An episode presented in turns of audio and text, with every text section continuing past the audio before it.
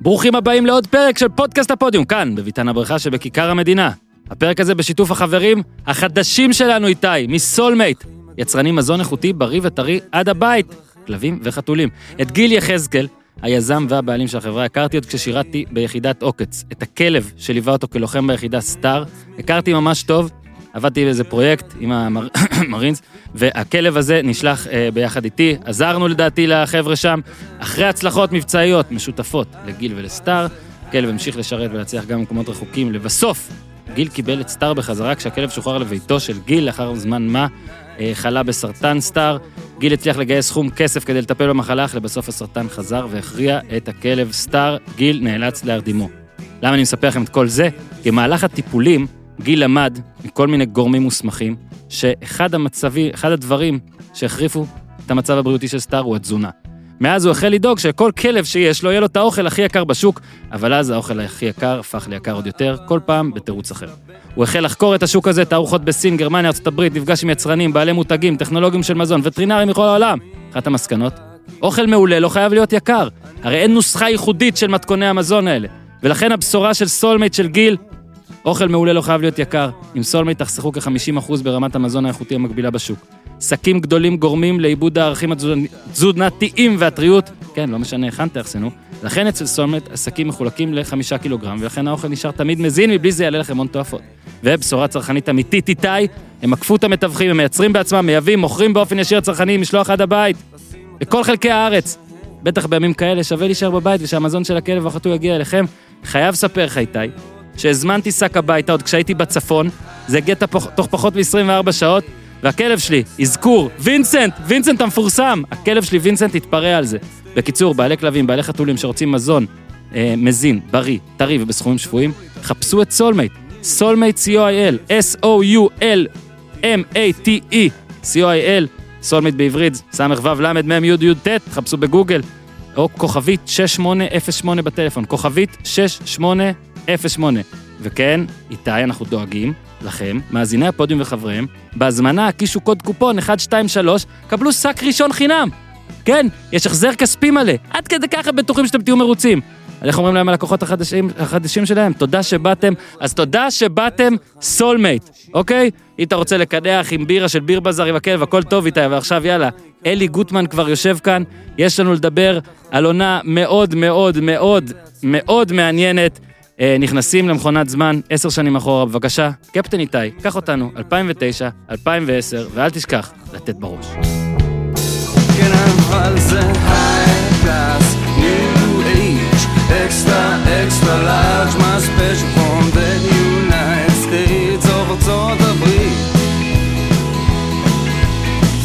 תחתית,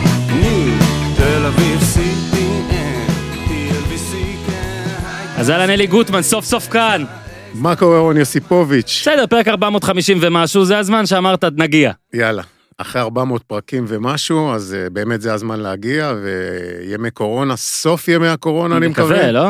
ויאללה, בוא, בוא נתחיל להזיז את המנויים. אני רק אגיד פה שאגן עליך, לא באת כי ידעת על מה לדברים. קודם הסכמת, ואז שמעת שזה יהיה על מאורע משמח, שאנחנו מציינים uh, עשר שנים, uh, עשר שנים, אני משער, אני משער שהוא משמח. קודם כל, קודם כל הסכמתי, אחרי מספר פעמים.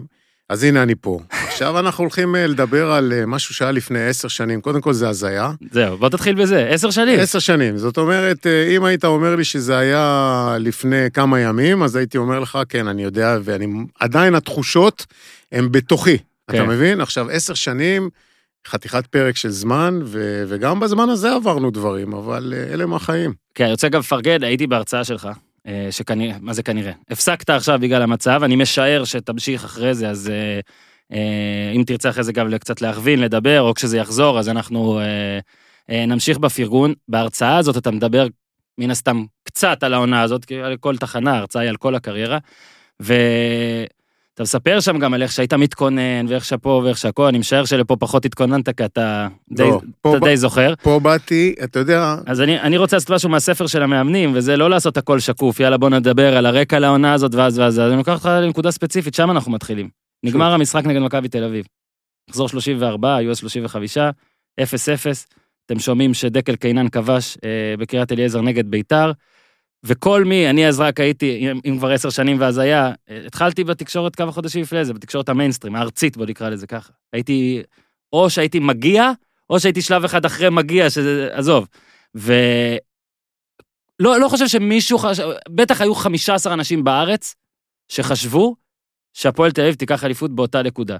יצא לנו לדבר גם שכתבתי את הספר הזה, אבי, ויש לי כתוב ומוקלט את מה שאמרת, ואתה סיפרת שהתחלת להאמין רק בטדי במחצית או משהו כזה, אבל שוב, נגמר המשחק. בוא נדבר, מה קורה? נגמר המשחק. אפס אפס. קודם כל, קודם כל השחקנים נתנו נשמה במגרש, היינו יותר טובים, שטראובר תפס. יור, קורות, משקופים, כדור לא נכנס, אתה יודע, אה, קורה בכדורגל, הכדור לא נכנס, תיקו. אבל אתה יודע שיש לך שלושה ימים לאחר מכן גמר גביע המדינה. עכשיו, השחקנים, גמר המשחק, שריקת הסיום, השחקנים נשכבים על כר הדשא, גמורים, חלק, אתה יודע, בוכים, חלק כבר אה, אומרים למה זה ואיך הבאנו את זה. אני לא יודע מאיפה אני מביא את הכוחות, אבל שניות ברגע שהמשחק נגמר, אני במרכז המגרש. אני מרים שחקן-שחקן מכר הדשא, כי אני יודע שמנהיג באותו רגע, אתה מאמן, אתה המנהיג, אתה צריך, יש לי שתי אפשרויות, או שאני חותך מהספסל שמאלה וסוגר על עצמי את הדלת בחדר הלבשה ובוכה על מר גורלי, והיו לי מספיק סיבות, או שאני נכנס פנימה ימינה לתוך המגרש, לתוך כל הדבר הזה, להרגיש ביחד עם, עם השחקנים את הרגע הזה של התסכול, של הכישלון, לתת לה להבין, לכו לקהל, תכבדו את הקהל, הקהל מכבד אתכם, ולכו תודו לקהל, ולרן זהבי, שם אני אומר, תקשיב, יש ילדים ביציע שאתה מודל לחיקוי עבורם. הם עוד מעט ירצו ממך חתימות, ככה אתה רוצה שהם יראו אותך? הוא קם עם גב זקוף. כאילו, אבל למה אכפת לך בכלל? זה נשמע כאילו, כאילו זה נשמע קלישאתי מרוב שזה כאילו... לא, אני אסביר לך. דביק אפילו, דביק, הרי אתה עכשיו קרא לך את ה... שוב, צריך. להסביר רגע. אתה אמנם זכית באליפות, אבל עבר הרבה זמן מאז. הפועל תל אביב זכתה, עבר המון זמן מאז. זאת הייתה עונה שהפועל הייתה קבוצה נהדרת, עוד מעט ניגע בזה והכל. זה היה שברון לב. זה שברון מה לב. אתה חושב עכשיו, על מה יגידו באותו- לזהבי ביציע? לא, לא, אבל אתה יודע שאתה צריך את השחקנים האלה. אתה רוצה לתת לשחקנים האלה הגמר, להבין... אתה חושב. לא, אתה מרגיש קודם כל את, את השחקנים, קודם כל כבני אדם. מה הם מרגישים באותו רגע? הכל נשמט לנו מתחת לרגליים. זהו זה, אתה יודע שעכשיו העונה הזאת, כל העונה הזאת, עם הפועל תל אביב, כמה שהיא אה, סקסית וכמה שהיא כיף לראות אותה, ומפקיעה כמשהו כמו 100 שערים, אני לא זוכר כמה שערים הפקענו, אבל בסופו של דבר אנחנו מפסידים ככל הנראה את האליפות ברגע הזה, ובאותו רגע אני חושב רק על דבר אחד, על גמר גביע המדינה. זאת אומרת שלא נצא קרחים משני הכיוונים. כן, נזכיר שבעונה קודם, מקום שני למכבי חיפה והפסד, זה היה נכון, עונה קודם, הגמר גביע נגד אה, ביתר, או, או שנתיים קודם. היה לך נגיד התנסות רעה בגמר. שנתיים קודם שנתיים אני קודם? מגיע להפועל, להשאיר אותם בליגה, ואנחנו מגיעים היה לגמר גביע המדינה והפסדנו אה, נכון, בפנדלים. לביתר שכבר, כאילו, דגו היה, או עובד- דגו היה צריך לנצח, לא הצליח, ואז עובד החטיא, הוא היה מתבלבל בסדר. דגו אמר לי, אלי, תן לי לבעוט חמישי, אני מביא לך את הגביע. הוא בעט חמישי. טבעת? עכשיו, אז נזכיר, זהו, כי גמר גביע אחרי אכזבה כזאת, לא שזה לא טוב, זה כיף. אני הייתי גם במשחק, ואני זוכר, אה, ראיתי איך אה, הפועל תל אביב חגגו את זה, ו... אבל אתה יודע, שאתה יודע שאתה הולך להפסיד עייפות, זה פתאום מין אה, פרס ניחומים מרגיש, לא? כאילו, מגיע הגמר, בוא תמשיך. זה באמת היה, הרגשנו, מגיע הגמר, אנחנו זוכים בגביע והרגשנו פרס ניחומים. לא חגגנו, זה לא היה משהו, אתה יודע, אקסטרים, שאנחנו יוצאים מגדרנו, חוץ משכטר שמה, שפעם ראשונה שהוא טעם איזשהו טעם של טייטל, כן. אז והשתולל קצת בחדר הלבשה, אני חושב שדגלס, אני זוכר אותו גמור, בכלל לא רוצה לי, להשתתף בכל החגיגה הזאת. אנחנו הולכים לאיזושהי מסעדה, אה, ובסופו של דבר אתה מרגיש, וואלה, זכינו בגמר גביע המדינה. אני אישית הרגשתי רק דבר אחד, שלא נצא קרחים מהעונה הזאת. כן. וברגע שזכינו בגביע המדינה, אמרתי, יאללה, בסדר, יש לנו את, ה, את הטייטל ה... לא לוזרים פה לגמרי, לא. נצא... לא נצא לוזרים, לא נצא קרחים מהעונה הזאת, ואנחנו, יאללה, זכינו בגביע המדינה, יש לנו איזשהו, אה, איזשהו וי על, ה, על העונה הנפלאה הזאת, ומפה בואו נראה איך אנחנו לוקחים את זה. עכשיו, זהבי, לפחות אמר לי, אומרים שגם הוא אמר את זה לעוד אנשים, אולי גם לך, שביום שנשים לטדי, הוא כן האמין. אתה יכול לאשר, להכחיש או להגיד בכלל הלך רוח. אני, אני יודע שבאימון אחרי הדרבי, לפני גמר הגביע, אז היו את היציאות האלה, יש אווירה של אה, יום שואה, נכון. ואיך שנראו, ותפסו את זה בכלל במצלמות. השחקנים, בכלל היו אבל שחקנים. בוא אחרי הגמר. עכשיו רגע, בוא, אחרי אוקיי. הגמר, אחרי גמר גביע המדינה, בוא, בוא נלך רגע לאימון הזה, שחקנים שבאים אומרים לי, תשמע, אלי, עזוב אותנו בשקט, אין לנו חשק להתאמן.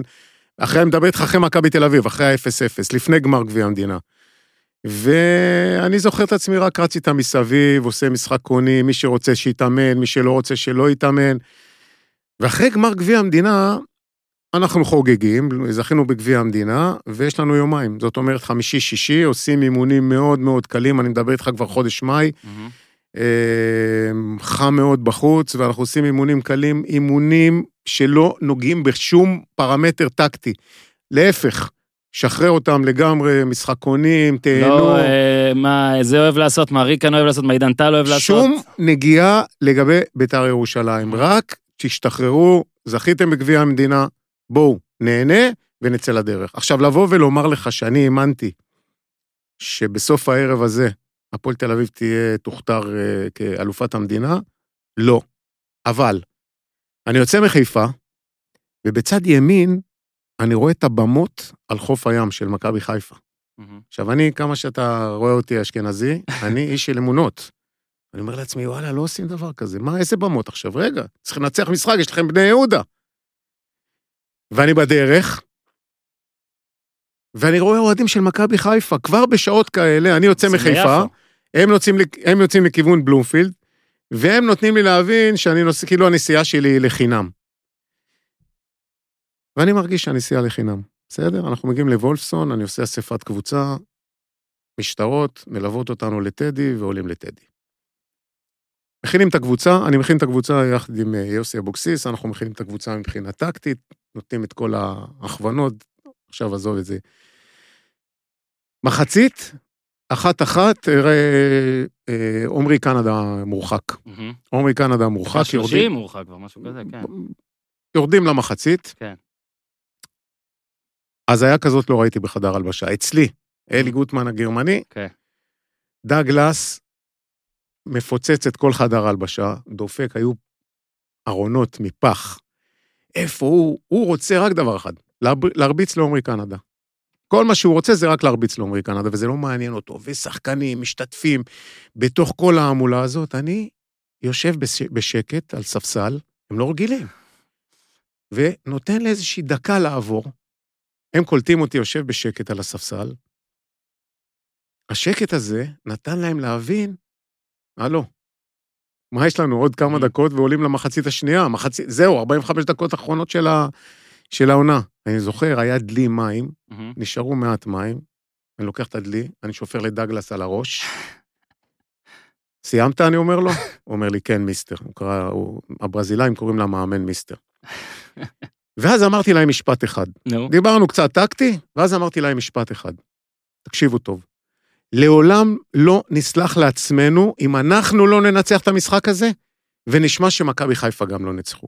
זה באמת לעולם לא נסלח לעצמנו, זה, כן. עד יומנו האחרון. Mm-hmm. עכשיו, לבוא ולומר לך שאני יוצא למחצית השנייה, שאני מאמין, אני מאמין, כן, שהפועל תל אביב מנצחים את המשחק, אבל אני לא מאמין שמכבי חיפה לא מנצחים את המשחק. הדקות עוברות, וגם בהרצאה שלי אני מספר איך משהו כמו עשר דקות לסיום יש אה, הפוגה במשחק, עקב פציעה, פתאום רץ אליי גילי ורמוט, והוא צורח לי פשוט ליד האוזן, איזה בלאגן במגרש, אלי, אף שחקן לא יודע את התפקיד שלו, תעשה סדר, תעשה משהו. עכשיו אני, זה בומבה, שאני מבין בכלל שאני לא מגיב למשחק כן. כמאמן, אני נותן למתח וללחץ להשתלט עליי, ואני, זאת סטירת לחי מצלצלת, שגורמת לי לעשות איזשהו שינוי באסטרטגיית המשחק, הרי אנחנו תשעה שחקנים, אנחנו עוברים לשחק עם שלושה קווים של שלושה שחקנים, וכל הזמן מורדי המנכ"ל מאחורה עם, ה, עם הרדיו, עם התקשורת לבלומפילד, והקהל של בית"ר ירושלים, לזכותם ייאמר, פתאום ביחד, וואו, אחד גדול, היינו בטוח, בטוחים. כן, אבל רגע, יש גם שלב, אניימה הרי קיבל, קיבלתם פנדל שאיזן את המשחק. זה הדבר הכי טוב שקרה לנו במשחק. כי, כי באמת זה היה הרבה אומרים ש... אם במכבי חיפה שומעים שאתם מובילים, הם כנראה היו אולי, לא יודע, עוד סטרס, עוד פה, עוד שם. עזוב. הבקעתם גול, בדקה אולי היחידה, או אתה יודע, שלא מאפשרת אולי לתגובה. ערן, בדיוק, הגול של ערן זהב, יש תמונות של שלומי ארביטמן, שנותן להבין, בבלומפילד תרגיעו, עושה עם הידיים, בסדר, שם תיקו, אצלנו תיקו, כן, אנחנו אלופים. רק שלא. כן. בדיוק, אבל ברגע שערן הבקיע את השער, אני יודע מה זה רגליים כבדות. זהו, זה נשאר לך שתי דקות, כן. שלוש דקות פתאום להגיב. פתאום לעשות סוויץ' קשה. קשה מאוד לעשות את הסוויץ' הזה. ובסופו של דבר, אה, אתה יוצא מהמשחק הזה עם תחושות. אתה לא מבין בכלל איפה אתה נמצא באותו רגע. עכשיו, אה, לא חושב שיש מתווכחים שזה הדבר הכי דרמטי שקרה פה בכדורגל בכלל. שנינו לא ראינו את ההתחלה, אתה ראית קצת יותר ממני באמצע, ובשליש האחרון, בוא נקרא לזה, אנחנו שותפים. אה, בוא רגע תספר על, עכשיו עברו עשר שנים, גם, אתה יודע, אם זה בהרצאה ואם זה בכלל, עכשיו כפרשן והכל, יוצא לך הרבה כזה לסכם, להיזכר והכל. מה עכשיו, הנה, עכשיו אנחנו מדברים על זה. מה אתה, מה, מה הרגשות, מה עולה לך? עשר שנים עברו על האירוע הזה, על טדי, על הדאבל, על הקריירה. תשמע, אה, דווקא היום, אני תוך כדי הקריירה שלי, אף פעם לא יכולתי להסתכל על זה בפרספקטיבה של, אה, של מה שאני עושה. הייתי כל כך עסוק באימון, וכל כך עסוק במשחק, ובאימון הבא, ובמשחק הבא. לא יכולתי להסתכל על זה בפרספקטיבה של אה, תשוקה, או של מנהיגות, או של משבר, או של כישלון, ואיך התמודדתי. היום אני יודע איך להסתכל על זה אבל בפרספקטיבה לאחור. שם באותו רגע אתה לא, אני כל כולי בתוך העשייה הזאת, בכל כולי בתוך הדבר הזה שנקרא הפועל תל אביב. אני חייב להגיד לך שאני נהנה מכל רגע. זה, זו הייתה חבורה של, של בחורים צעירים, אה, רובם רווקים, שרק היו עושים את השטויות בחדר ההלבשה. אה, היה שם תמהיל של אה, מווליד בדיר הקפטן, שהוא המבוגר האחראי, אה, דרך השטותניקיות של איתי שכטר והווינריות של אירן זהבי והיכולת האישית, איך אורי הבן שלי אומר לי, אבא, נו, תפסיק, זה גילי בתקופה הזאת, זה כמו מסי, הוא אומר לי. Mm-hmm. אז, אז כל הדבר הזה שנקרא ביחד, ודגלס, עם כל מה שהוא עבר באותה עונה, ו, ופתאום הוא כן מגיע לאימון ולא מגיע לאימון, והוא, והוא שיכור, ופתאום אתה קולט את עצמך שאתה בכלל המאמן האחר. אתה כבר לא המאמן הגרמני הזה שבהפועל חיפה אה, זרק את ג'ובאני רוסו מהאוטובוס, אתה פתאום האבא. אתה פתאום המאמן הזה שיודע איך להכיל אותם, ואיך אה, לדעת, אה, לבוא לדגלס ולהגיד לו, אתה יודע מה, עזוב, בסדר, אתה שיכור, לך. תעבוד כן. בחדר כוח, ובשבת הוא משחק נגד בני יהודה.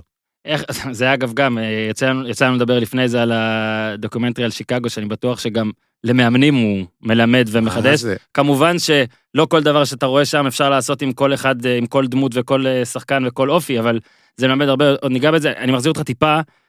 כל אחד זוכר את הגול הזה, אוקיי של זהבי. מי שעד הפועל תל אביב שמח, מי שעד את מכבי חיפה, ביתר, מכבי, כל, רוב הקבוצות האחרות זוכר אותו כ... אתה יודע, כמשהו אה, צורב. מי שראה אותו בטלוויזיה זוכר אותו משם, מי שראה אותו מהיציע זוכר אותו משם. מה אתה ראית? אתה, מה, כי אתה יודע, מאמן זה גם... גובה דשא. אתה גובה דשא, לפעמים לא רואים דברים. אתה יכול טיפה להגיד מה אתה עכשיו זוכר ותנסה לנתק את זה שראית את זה מיליארד פעם בווידאו אחרי זה. קודם כל קשה לנתק את זה, כי ראיתי את זה מיליארד פעם בווידאו אחרי זה, אבל uh, אני רואה חבורה של הרבה מאוד אדומים ברחבה של בית"ר ירושלים, אני רואה את הצהובים של ביתר ירושלים מתאבדים על הכדור, לא נותנים לכדור הזה להגיע לכיוון הרוש. ובסוף אני רואה את הכדור מגיע ימינה, ואם הכדור הזה מגיע לכל אחד מתשעת שחקני השדה האחרים, הכדור הזה טס לשמיים. אבל הוא הגיע לרגליים של הבן אדם היחיד שיודע בזמן הנכון ובמקום הנכון לשים את הרגל הנכונה. למה? כי הוא מאמין. עכשיו, מה זה מזל? אומרים, וואלה, גול של זהבי זה מזל. מזל זה הזדמנות שפוגשת מוכנות.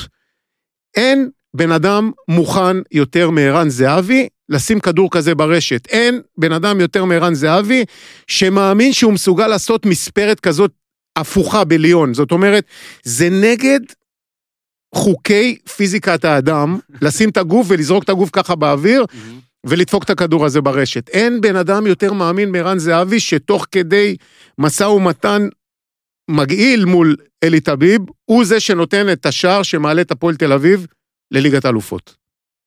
עכשיו קל להגיד את זה.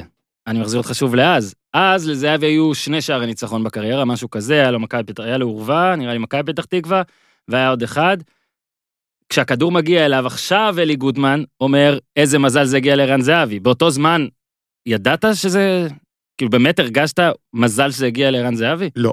באותו זמן אה, אני, ערן זהבי היה חלק מהתמהיל הזה שנקרא הפועל תל אביב. אני חושב שבכלל ההתפתחות של ערן זהבי, בדרך הזאת שהוא התפתח, עוזר לו להיות איפה שהוא נמצא היום. זאת אומרת, זה לא היה זבנג מיד בתחילת הקריירה שלו, זה גם עזר לו להתפתחות האישית שלו, לבגרות הנפשית שלו, לצורה, לדרך שבה הוא מתראיין. אה, בדרך הייתה לו את אה, זריקת הקפטן המיותרת הזאת אה, בנבחרת אצל אלישע לוי, אבל זה רק עשה טוב לנבחרת, כי אני ידעתי שכשערן יחזור לנבחרת, הוא יחזור בגובה העיניים עם כולם, כי ערן הוא בן אדם של גובה העיניים, הוא לא אחד שלוקח את זה למקומות אריסטוקרטיים. אבל אני חושב שההתפתחות הזאת בהפועל תל אביב, הרי שם זה התחיל. בגול הזה, שם זה התחיל. אז בוא נחזור, הגול הזה, אתה חושב שזהו? או אתה, כי אני זוכר את השוט שלך, לא יודע אם אתה אפילו מצליח להיכנס לתוך הגוף של עצמך ולזכור. לא מבין, אני רצתי... רצת על הקווים כאילו... לא, אני רצתי הפוך, רצתי ימינה. כן. כולם רצו את, לכיוון אתה... השער, ואני רצתי ימינה. חוזר לתל אביב. אני לא יודע לאן אני, לא יודע לאן אני רץ. אני רץ. ופתאום אני עוצר את עצמי, כי אני אומר, רגע, אני המאמן של המשחק הזה. ויש עוד שתי דקות. כן. יש שתי דקות למשחק הזה. זאת אומרת, עכשיו תרגיע את השחקנים שלא נקבל חלילה איזשהו גול בשתי דקות. ואתה יודע שבכלל אתה תלוי בתוצאה במגרש אחר. אה, אצלנו זה הסתיים, כי אצלנו בית"ר ירושלים, ברגע שהם קיבלו את הגול הזה, הם הבינו שזה הכל אובר, ואז ברק יצחקי גם מורחק, ויש אה, קצת תוספת זמן, ואצלנו המשחק הזה הסתיים. אבל אה, באותו רגע, בשער הזה, אם תשאל אותי, שאותו ערן זהבי, שהוא, אתה לוקח אותו כערן זהבי של היום? לא. אבל כל כוכב מתחיל בנקודה מסוימת. Mm. כל שחקן שהוא מכריע משחקים, מתחיל בנקודה מסוימת, ואצל ערן זהבי כל הנושא הזה שנקרא להכריע את המשחקים, להביא את הקבוצה שלך למצב שהיא תנצח את המשחקים. עכשיו זה לא טניס, זה כדורגל, זה משחק קבוצתי. לקחת שחקן כזה, לקחת, אה, אה, להביא את עצמך לרמה כזאת של הכרעת משחקים, שם זה החל אצלו. כן, ועכשיו אנחנו נעשה חזרה אחורה, כי אחד הדברים שאנחנו מגלים פה בעצם, אחרי מה שאתה אומר פה עכשיו, מה זה מגלים? נזכרים, זה שרן זהבי, זה שכל מה שאמרת עכשיו, לא שחקן הרכב בהפועל תל אביב של העונה הזו, אוקיי? זאת אומרת, היו, היו צריכים לקרות כמה דברים כדי שזה יקרה. גם אם עכשיו תגידי שאתה הכי שמחת עליו בעולם, עדיין היו צריכים לקרות כמה דברים כדי שזה ממש יקרה, אבל בוא רגע, עוד טיפה אחורה, רק רקע לאנשים, כי אנחנו כבר מגלים שיש מאזינים ש... שמע, עשר שנים, לא okay, זוכרים. אוקיי. Okay. באת להפועל תל אביב, אה, אחרי כמה שנים פחות, בוא נגיד, ב prime הישראלי, אוקיי? מה... אני מגיע להפועל תל אביב מקפריסין, אני יושב בבית קפה סטארבקס בלימסון, אני מקבל טלפון, זה היה עורך דין שחר בן עמי, בזמנו הוא היה אחד כן. האנשים כן. החזקים בהפועל תל אביב, הפועל תל אביב במקום האחרון בטבלה, עם 6 נקודות מתוך 12 משחקים. כן. 6 מ-36, ואני לא חושב פעמיים, וביום ראשון בערב היה טלפון, ביום שלישי כבר הייתי בוולפסון. במתחם האימונים של הפועל תל אביב. נריץ מהר את העונה הזאת, אבל הפועל בסכנה, משאיר אותם אה, בליגה, שני בולגרים אדירים. הפועל בסכנה, משאיר אותם בליגה. דרך אגב, עכשיו תקופת הקורונה, זו תקופה של הזדמנויות, מאמנים צעירים, שבו בבית, שבו היום, יש את עידן האינטרנט, אינסטה, תשבו כל היום, תראו שחקנים, אפשר למצוא מציאות. אני, במשך השנים שלי, הייתי יושב, רואה קבוצות, מתביית עליהם, לבסקי, סופיה, אני נתקל בשני שחקנים, אני יודע שהקבוצה הזאת הולכת לפשיטת רגל, ואני מגיע לינואר ואני שולף, אני זוכר ש, שארי הרשקוביץ' היה אז המנכ"ל, הוא אומר לי, אני לא ראיתי דבר כזה בחיים. טאק, טלקינסקי, טופוזקוב עוזרים לנו להישאר בליגה. Uh, הקבוצה הזאת אז מגיעה לגמר גביע המדינה, והפסדנו uh, בפנדלים. בקיץ אני מקבל טלפון, יש לי חוזה בהפועל תל אביב, בקיץ אני מקבל טלפון מארי הרשקוביץ', יום שישי, אלי, אנחנו רוצים לדבר איתך, עורך דין שחר בן עמי, ארי הרשקוביץ' ומוני הראל, אין לנו כסף. מוני אין לו את הכסף להשקיע בהפועל תל אביב, אנחנו עושים תקציב 12 מיליון כן. שקלים שכר שחקנים. זה כבר 9-10, נכון? זה כבר אה, קפץ. אני הולך קדימה, והאם אתה איתנו? אמרתי להם איזה שאלה זאת, בטח שאני איתכם, האם אתה מוכן לקצץ? אני מקצץ, יוצאים לדרך. ושם אני מביא את ערן זהבי, שם אני מביא את אה, מהרן לאללה. אוקיי, אז עונה קצת לפני. עכשיו, תראה, זהבי זה היה עוד מאיזה מבחנים. לא, אה, זהבי היה בפנים כי הוא היה שחקן הפועל תל אביב. אה, נכון, רמת שרון חזר. מהרן לאללה. מהרן לאללה זה המבחנים. זה המבחנים. עכשיו, ובתחילת 2009-2010, אתן לך כמה דברים שאתה בטח זה... בהמשך למה שאמרת, אז הבולגרים עוזבים. נכון. אוקיי? טלקיסקי, אני עדיין לא מצליח להבין למה זה, אבל אני... זה רק כסף או שחשבת פה... רק מקצועי. היה פה משהו שישב לי כל הזמן... נראה תמוה. ש... כן. אני הפסקתי אה, אה, לעשות מה שהקהל מאמין בו ומה שהתקשורת מאמינה okay. אוקיי. בו, ואני... מה לא ראינו? שם אני נזכר בסר אלכס פרגוסון שאומר, יש שחקנים, גם שהם כוכבים, שצריך לדעת מתי להיפרד מהם. כמו אריק קנטונה. אוקיי.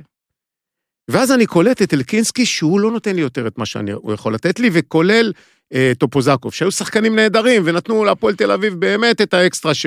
ומאוד מאוד היו אהודים אצל הקהל.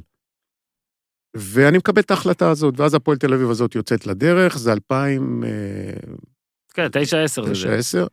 9-10. מיכאל זנדברג מגיע, אה, דדי בן דיין מגיע, אה, נראה לי אנטבי נפרד בגלל זה. אנטבי, אני... אתה היית אה, צריך? אני, הייתי, אני, אני הרגשתי שאנטבי... הקשים שצריך לעשות? הדברים הקשים שצריך לעשות, יגאל אנטבי זה שחקן שהוא לג'נד בהפועל תל אביב, אבל אני מרגיש שאני צריך להביא את דדי בן דיין. אה, כן, הבאתי את מיכאל זנדברג, אמרתי ש- שאני רוצה שחקן חכם, ואני רוצה מנהיג בחדר הלבשה, אה, אינטליגנט שיכול לעזור לי ברגעים כאלה ואחרים.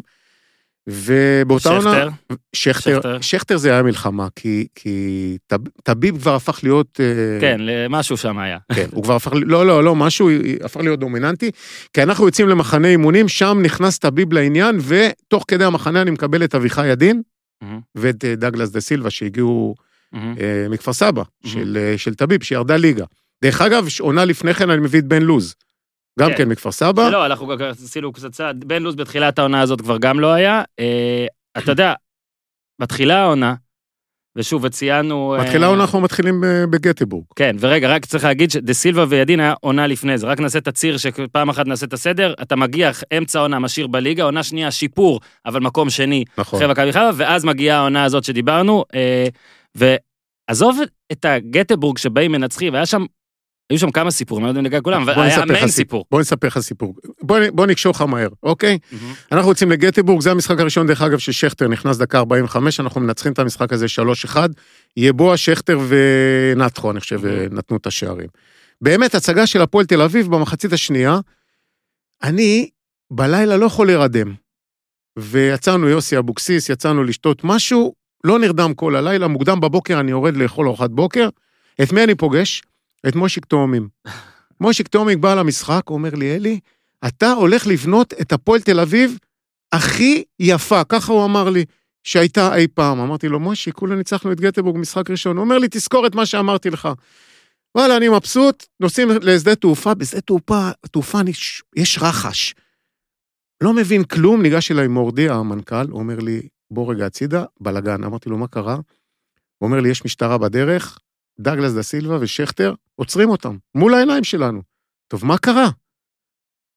לא יודע מה, הביאו בחורה, לא יודע, הביאו בחורה לחדר, קרה מה שקרה, שניהם נעצרים. עכשיו, שמע רגע, זה טראומה, אתה פתאום רוצה לנסוע הביתה, שני שחקנים שלך, השחקנים המשמעותיים, נעצרים, משחק ראשון, כן? משחק ראשון, אנחנו נוסעים הביתה, הפועל תל אביב שולחת אה, עורך דין, ומשחררים את השחקנים כן, האלה. היא שינתה את העדות, כל היא מיני שינתה דברים. את לא. העדות, אבל השחקנים משתחררים, אבל ככה אתה יוצא לעונה הזאת.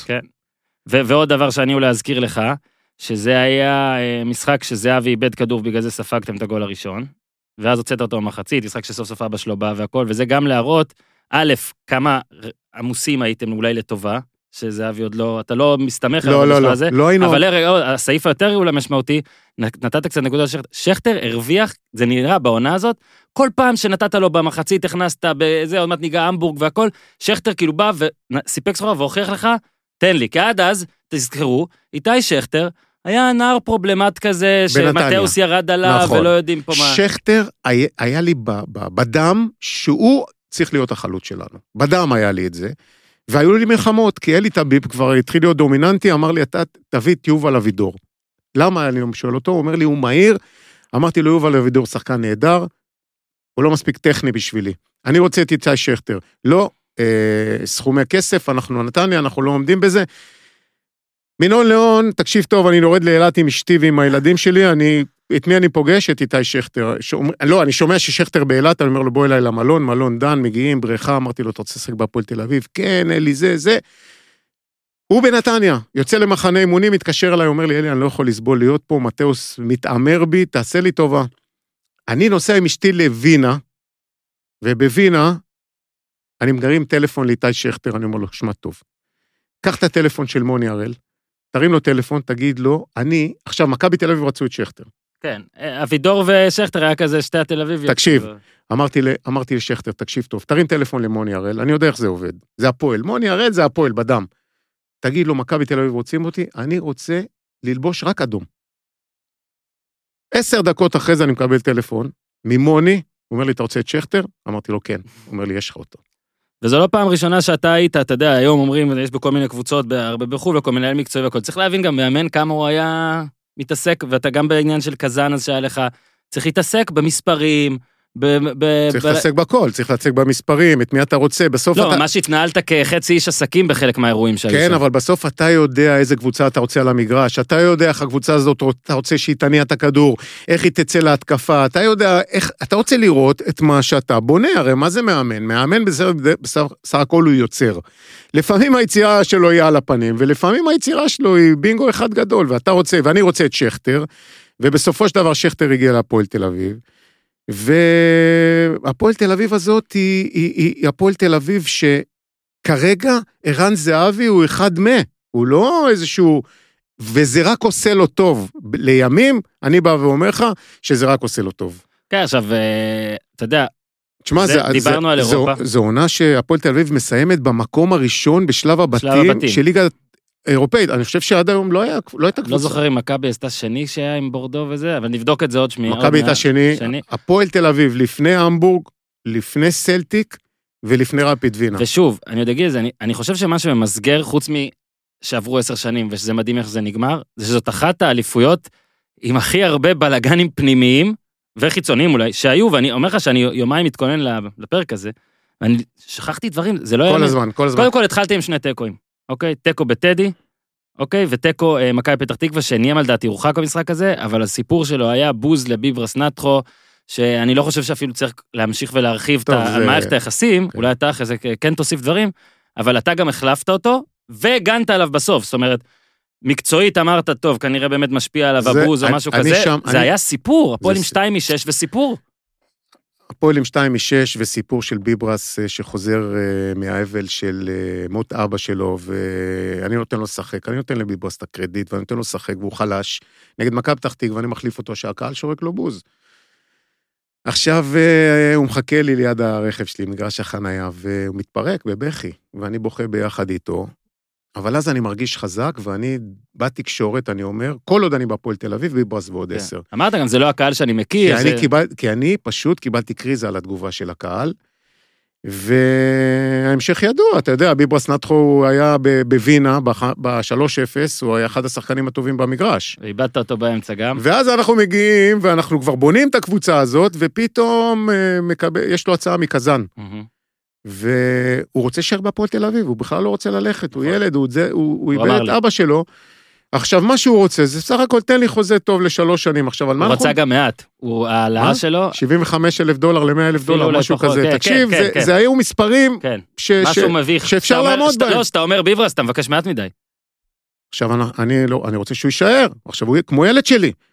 אנחנו באים לפגישה במלון בתל אביב, גבי קצרה המנכ"ל, אלי טביב, דוד של ביברס, ואני, וביברס, חמש, חמשתנו. עוד לא מתחילים את הפגישה. אלי תביב עם האמירות, הוא אומר לי, הוא אומר לו, זה חרטא, אין לך שום הצעה מקזן. ככה התחיל, ככה התחיל. עוד לא התחילה הפגישה, חיבקתי את ביברס, נשקתי אותו, אמרתי לו, צא לדרך. הפועל תל אביב, אני חושב, משהו כמו 600 אלף דולר. כן, משהו כזה. אה, אה, הכניסה בעקבות היציאה של ביברס. יבואה גם נוסע ל... אם אני לא טועה. זהו, לא, יבואה בינואר שחררת עכשיו, אני אלך עוד... קודם ווצ'יצ'ביץ' הגיע. כן. זה היה על, הסוף, על הסף של החלון העברות הראשון, אנחנו עושים פה מעברים כמו בסדרה על שיקגו, תהיו אוקיי. איתנו. אה, גולים אדירים שלו בבאר שבע, היה גם נגד סלטיק, באר שבע גול עזוב, גבר, מה, בא, בא ביום אה, שלישי, יום שבת משחק בבאר שבע, חולה. אני מדבר איתו, אני אומר לו, תגיד, אתה... הוא עוד לא סיימתי את השאלה, הוא אומר לי, I want to play. אהבתי שחקן כזה, דני מרים לו, בום, וולה בווסרמיל. ואז מגיע מחזור רביעי, ולא יאמן, אבל זה הפסד הליגה, הפסד הליגה היחיד באותה עונה. מכבי חיפה, כן. ישר דקה שנייה, קנדה טעות, גול, פנדל, כן, יד, ושכטר רק צימק. עכשיו אני כן ארצה עוד קצת פרטים על המשחק הזה, זה ההפסד היחיד שלכם, והיו עליו כל מיני אה, שמועות, שמועות ודברים שאני לא, אני לא, לא הצלחתי ולא יכול לאשר, אז אני לא אדבר עליהם, אבל בוא רגע תספר על המשחק הזה, כי בעצם, תחשוב, אני מחזיר אותך ככה, אה, מחזור ראשון, תיקו, שני, תיקו, ורביעי, הפסד. הפסד. למכבי חיפה. זה כאילו די, אתה יודע, היום נגיד, אם אנחנו היום אחרי המחזור הרביעי, אז הפודקאסט של היום מסכם את זה שטוב, הפועל לא, לא היו במקום אחד הפודקאסט של היום אומר הפועל תל אביב הולכת לעונה כישלונית. כן, שיפולי פלייאוף עליון אולי, כן. משהו כזה, ככה זה נראה. אבל הקבוצה הזאת היא נמצאת בהתפתחות. זאת אומרת, אתה לא מפסיד עכשיו אה, למכבי חיפה כי אתה לא טוב. מכבי חיפה אגב הייתה פסיכית טובה. פסיכית. רפאלו. לא, העונה הזאת זה כאילו... מדהים, אה, קיאל וקולמה ורפאלו ומסיללה ו... לא, ומאה אחוז מלא זמן בהתחלה. עזוב, כל פוזיציה הם, אה, ויניב קטן, כל פוזיציה הם כוכב. אבל הפועל תל אביב, זו הפועל תל אביב שמתפתחת. אתה קולט שזו קבוצה, היא מפסידה את המשחק הזה, אבל היא לא מפסידה, אנחנו לא מפסידים את המשחק הזה כי אנחנו לא טובים. אנחנו יותר טובים ממכבי חיפה, ויושבים עליו לקראת סוף המשחק, אבל אנחנו מפסידים את המשחק. בוא נזכיר, אה, בטח המילה קיזוז תסופר פה כמה פעמים, אני רוצה לשאול בשלב הזה, ועוד מעט אנחנו נגיד, הנה, סתם אני אתן לך דוגמה, אני אתקדם ואז אני אגיד. אז אחרי זה היה גם אה, הפסד בהמבורג 4-2, זה הפסד שסיפרת שלימד אותך הרבה גם על המערך שהקבוצה צריכה לשחק, נכון. וגם שוב, שכטר, אוקיי? אה, ואז, מחזור שישי, תיקו 2-2 עם אשדוד, במשחק שהייתם טובים, אבל החמצתם וספגתם שניים, ואז ככה הטבלה נראית, מכבי חיפה 18, 6 מ-6, והפועל תל אביב 9. נכון. ואז הנה השאלה הראשונה שלי על הקיזוז. הרי כולם ידעו שיש קיזוז, נכון. אוקיי? כשאתה אני יוצא... טוען, רגע, אני טוען שהטעות אולי במכבי חיפה, לא של אוהדים, אוהדים עזוב, יכולים להגיד מה שהם רוצים, של המאמן והשחקנים עצמם זה לא לקחו יותר מדי את העובדה הזאת, וכאילו הרגישו שהם מאבדים 13 הפרש, 11 הפרש, שבעצם זה היה 5 ו-6. ברור, כשאתה אומר השאלה לי... השאלה אם אתה, אתה התחלת, איך אתה ספרת את העונה הזאת? בהתחלה יצאתי לעונה הזאת בלי בכלל אה, להבין מה זה קיזוז, ואתה יוצא לדרך, אתה... כמו שמכבי חיפה יצאו לדרך, ככה הפועל תל אביב יצא לדרך. אבל איפה הטעות בנקודה הזאת שאתה מספר? כמה נקודות יש למכבי חיפה? תשע, אה, שמונה עשרה, אז אתה ספרת תשע. תשע, בדיוק. כל הזמן. מכבי חיפה צריכים לספור את זה תשע. נכון. אני ספרתי את זה תשע. בקטע הזה... השחקנים אתה כאילו אומר, טוב, אנחנו ארבע מהם. אני כאילו. זוכר, כשאנחנו מגיעים למשחק ההוא בקריית אליעזר, עם השער של מהרן לאללה, שאנחנו אה. מנצחים 1-0, ההכנה למשחק המנטלית זה, אנחנו מגיעים למשחק הזה, זהו זה, שם זה מתקזז, כן, מנצחים ועוברים אותם בטבלה. נכון. עכשיו, אה, בתווך, עוד אירועים שצריך לדבר עליהם, אז בסדר, היה דרבי שדה סילבה כבש 1-0, 41-41 בדרבים, השוויתם, אחרי זה גם עקפתם, אגב היום זה כבר הפוך, אה, ואז אה, מתחיל שואו רפיד וינה, כאילו היה אחד לפני ואחד אחרי, אחד לפני הדרבי, אחד אחרי, ושוב, רפיד וינה זה לא מנצ'סטר יונייטד של אז, נכון, אבל 5-1 ו-3-0, זה עד היום הניצחון הכי מרשים של הפועל באירופה, אחד הניצחונות הכי מרשימים, לבוא אחרי זה לשם, לדעתי יש שם 45 או 50 אלף. 50 אלף אה, איש, היה, היה ב... וזה לא רק הגולים, זה גם המשחק. אם ניקח, אם סתם נדלג, לא שצריך לדבר על זה בפרק הזה, בנפיקה, ניצחתם 3-0, זה מדהים, ניצחון משקר לאללה, היו להם 22 קרנות. לחלוטין. אוקיי? פה נתתם שתי הצגות נגד קבוצה טובה. נכון. וזה נראה לי גרם לאנשים, בוא תגידי גם לך, להאמין, טוב, יש פה משהו טוב. לא רק לאנשים, לקבוצה עצמה. כן, כן. זה הדבר הכי חשוב. השחקנים הרגישו שאנחנו מתחילים להיות איזושהי מפלצת. הפועל תל אביב הופך להיות איזושהי מפלצת, מקבוצה, מה זאת אומרת מפלצת? הקבוצה כל כך מתוכנתת, והקבוצה כל כך יודעת את תבניות ההתקפה, וכל שחקן מביא את עצמו. עכשיו, דרך הקבוצתיות, כל שחקן כבר מתבלט. גילי הופך להיות, וואו, אני מזכיר לך, שחקן שהגיע מגנט ולא שיחק שם. אה, זהבי מתחיל להיכנס לעניינים, שכטר בכלל הופך להיות איזשהו... אה, חיית טרף ברחב, בחלק הקדמי, mm-hmm. אבל הפועל תל אביב הזאת נגד אה, אה, רפיד וינה, הדרך, הקלילות הזאת שבה אנחנו מפקיעים חמישה שערים, כל חמשת השערים, טק, טק, טק, טק, אתה יודע, double passing, קבוצת כדור רוחב ושער.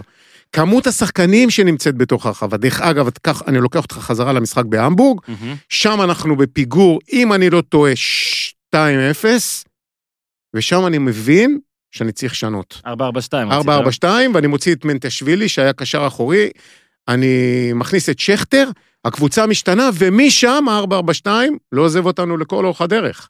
עכשיו, אני מזכיר לך שיש משחקים שאני עולה, לימים, אני מדבר איתך על אה, זלצבורג, שאנחנו כבר הולכים למשחק של ליגת כן. אלופות, אחרי השער הזה של זהבי, אנחנו משחקים שני קשרי אמצע, אביחי עדין וזהבי, שני שחקני צד, אה, שבחון וגילי ורמוט, שכטר ו- ובן סער, כשהמגינים שלך הם דדי בן דיין וקנדה הם גם תוקפים. זאת אומרת, חוץ מווליד בדיר ודגלס דה סילבה ואביחי עדין, כולם רצים למעלה. ושוב אני כן אגיד, ווצ'יצ'ביץ', שכאילו היה מן ה... הפקק הזה, ההוא, יופי, יש פה מישהו שנפצע פציעה מזעזעת שגרמה לו להפסיד המון המון זמן, ו...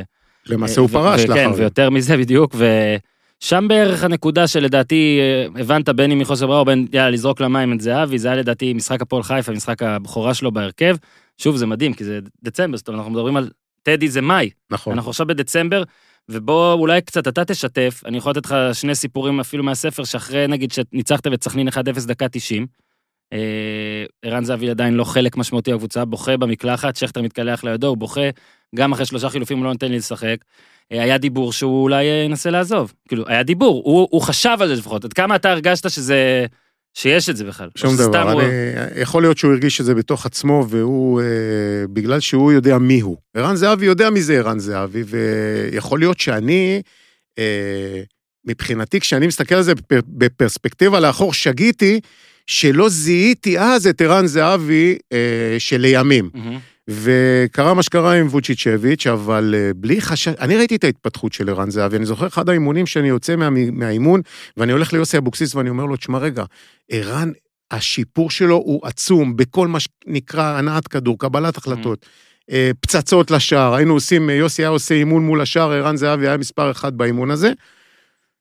אבל אז גם בא האופי שלו לידי ביטוי, ואתה קולט פה שחקן הכרעה. באותו משחק שאנחנו מנצחים את 1-0 את, אה, את אה, מכבי חיפה בשער של לאלה, הם מרכז השדה זה קיאל וקולמה, זה שתי, שני חיות טרף. מהמם. ואני בא לערן וזהבי ולידין ואני אומר להם, אם אתם מנצחים אותם פה, במאבקים, בתיקולים, אנחנו מנצחים את המשחק. עכשיו, קח את ערן זהבי, שלימים פאולו סוזה הופך אותו חלוץ, והוא היום החלוץ שלנו בכדורגל הישראלי, שם הוא, מרוב שהוא שחקן קבוצתי, ומרוב שהוא ווינר, לא מעניין אותו כלום. אם אתה שם אותו עכשיו קשר אחורי, הוא ייתן 100%, והוא זה שמוציא אותנו להתקפה שבסופו של דבר אנחנו... כן, ואתה יודע, אה, צריך להזכיר גם שאומנם שוב היה קיזוז, אבל לצד הצלחות באירופה עדיין יש מדי פעם אה, ג'עג'ועים בליגה, זה הגיע לדו-ספרתי כבר, ששוב, קיזוז, אז זה לא באמת אה, דו-ספרתי. אה, בואו נתקדם קצת. באמת, בתווך היה גם את השבע אחת הזה על הפועל פתח תקווה, אנחנו עדיין לפני, בואו נחזור ללוז, אז אנחנו בערך קצת לפני, לפני אה, ינואר. אה, אתם מסיימים מקום ראשון נגד המבורג 1-0 אה, יבואה, אה, ואז בחודש, כאילו יודעים שיש לכם קזאן בפברואר, אבל אז בינואר מאבדים את יבואה, אניימה, אליפות אפריקה, זנדברג עזב, דה רידר מגיע, אבל ביחד עם מיגל אויוס, מגן שהיה אמור לסדר אותך, אבל דה רידר ברגע האחרון לא מסכים להיות אה, ישראלי והוא על תקן זר, אז אתם שולחים את אה, אויוס. היה את סאדאת בוקרי שרציתם, פתאום, נוח, פתאום נוחת בחיפה או משהו כזה. ואתה יודע, פתאום, זה כאילו, אה, אני לא יודע אם אתה רואה את העונות, על, את ה- זה על סנדרלנד, את הסדרה על סנדרלנד, אבל שם בשתי העונות, ינואר לכאורה כושל שלהם, הורס להם את מה שהם צריכים לעשות. בוא רגע תספר על הינואר הזה. תשמע, זה ינואר הזוי. קודם כל זה ינואר הזוי משום ש... תשמע, יבואה, הוא חלוץ אה, משמעותי מבחינתנו. עכשיו, אתה מאבד אותו, הוא הולך לקבוצה בבלגיה, אם אני כן, לא טועה. גנט או גנק, כן, בלי לבדוק, אני לא זוכר. אה, כן, הוא הולך לקבוצה בבלגיה, אנחנו מקבלים עליו אה, סכום יפה. זה ביברס שמתפתח כן. ועושה הצגה בווינה, הולך לשחק בקזאן. מה יש עכשיו להביא בינואר? ינואר כמו ינואר, אז נכון, אני מביא את דרידר, דרידר הופך להיות זר, הוא לא ישראלי כן. בכלל, חשבנו להביא אותו בתור ישראלי. ובסוף, ורוצ'ינה? בסוף אנחנו מביאים את ורוצ'ינה, שלא... זה, זה הרגע האחרון, כי... והוא גם הימור, כן. אולי הוא כן. הימור, אולי כן, אולי לא, אבל זה נשאר בגדר הימור. אתה ואנחנו מתבססים על, אה, על הטובים והיקרים שלנו. עכשיו על... שוב אני אומר, אה, המוטיב החוזר בפרק שלך, שלנו עכשיו, זה איזה דברים הזויים היו פה בדרך. ובוא ניקח, אתה יודע, הם גם ספורטיביים וגם לא ספורטיביים.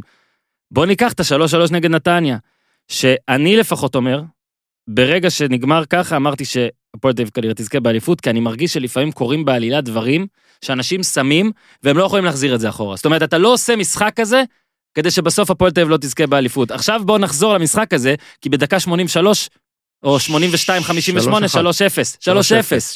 3-0 לנתניה. אז קודם כל, אה, אני כמאמן כדורגל, הכי קשה היה לשחק נגד ראובן עטר כמאמן. למה הכי קשה? כי יש בלאגן. תן לי סדר, אני יודע לנצח אותך. כשיש בלאגן במגרש, אני לא יודע, לא יודע איך להתמודד עם הבלאגן. נתניה שיחקו אז בלאגן, 3-0 לנתניה.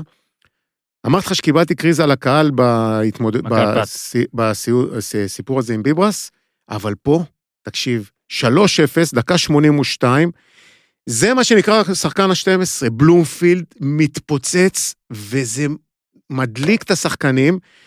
ואני לא יודע איך, פתאום אתה מרגיש בספסל, בשלוש אחת, שאנחנו חוזרים למשחק הזה, ואני אני חושב שהחמצנו פנדל עוד במשחק הזה. גילי. ורמוט קבע 83, אחרי זה החמיץ פנדל, בדיר 89, ואז ורמוט 95.